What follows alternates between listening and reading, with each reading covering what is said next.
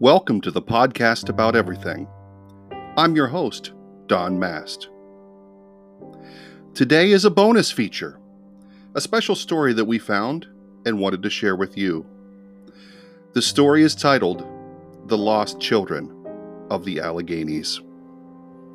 Now sit back and enjoy episode number six of the podcast about everything.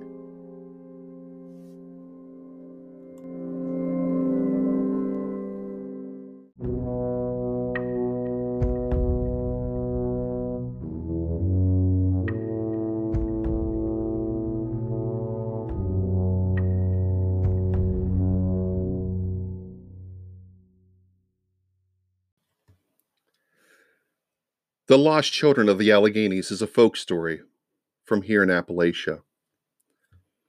Actually, it's not too far from where I'm recording this in central Pennsylvania. This is a story that was made famous by a country music singer songwriter Alison Krauss when she released a song, Jacob's Dream, written by Julie Lee and John Pennell. Joseph and George Cox are known throughout the Allegheny Mountains as the Lost Children of the Alleghenies. George and Joe, then aged seven and five, respectively, disappeared from their home in Pavia on April 24, 1856. Their bodies were found several days later in the surrounding woods, and they were buried in the Mount Union United Methodist Church Cemetery. Today, there is a small memorial to them in the Spruce Hollow Forest at Blue Knob State Park in Pennsylvania. George and Joe were the sons of Samuel and Susanna Cox.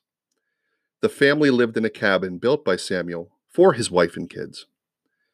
And at this time, old growth logging had not yet begun in this area of Pennsylvania, and so it was still heavily wooded.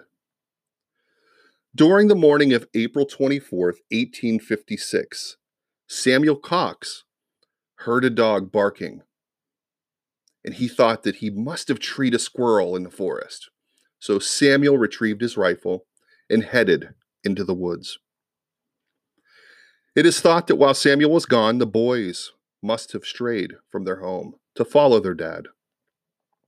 Susanna thought that maybe the dad had taken the boys with him, but it was only when he returned without them that they realized that their children were gone. They called for the boys, but received no replies.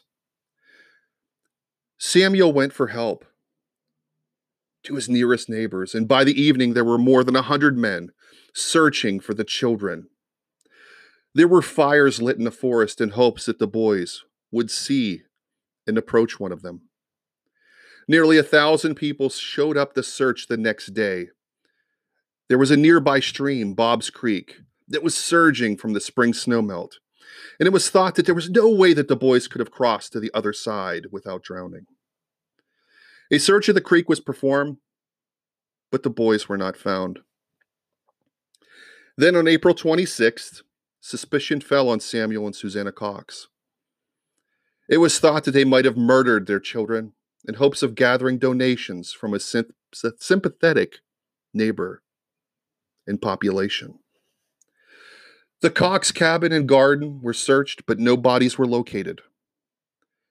The searchers went so far as to bring in a, a dowser and a witch from Somerset County. And the dowser is like the guy that the guy that or gal that holds the the uh, the rods that and they're looking for water and things like that. And you know, the dowser found nothing, and the witch found nothing, despite claiming that they knew where the children were. Nothing had turned up. The legend tells that the night after the disappearance, a local farmer, Jacob Dibert, heard about these missing children and remarked to his wife that he wished to be able to dream about the boy's location. On May 2nd, 1856, Jacob had a dream in which he walked a path in the woods past a dead deer, where he saw a child's shoe in a fallen birch tree. and eventually a ravine of birch trees. Here he found the bodies of the Cox boys. The dream reoccurred on the following two nights. Jacob told no one but his wife about this dream. However, he felt the dream was prophetic, and on May 7th, he told his brother in law, Harrison Wysong. And Wysong, being an avid hunter, knew the area and recognized the elements from Dibert's dream. And so the two men journeyed out to search. And this culminated in the discovery of the bodies, just as Jacob's dream had described. Under birch trees, in a small ravine, along a track with a dead deer, a child's shoe, and another fallen birch tree. To this day, we will not know. We do not know what happened to these kids. We don't know if the family murdered them. We do not know if Jacob Dibert knew more than he let on. In 1906, for the 50th anniversary of this event, the community took up donations for the lost children of the Alleghenies Monument to honor the Cox family. In 1910, they erected the monument at the spot where Joseph and George Cox were found over 50 years earlier. And that's today's bonus feature on the podcast about everything. Thanks for listening and stay safe.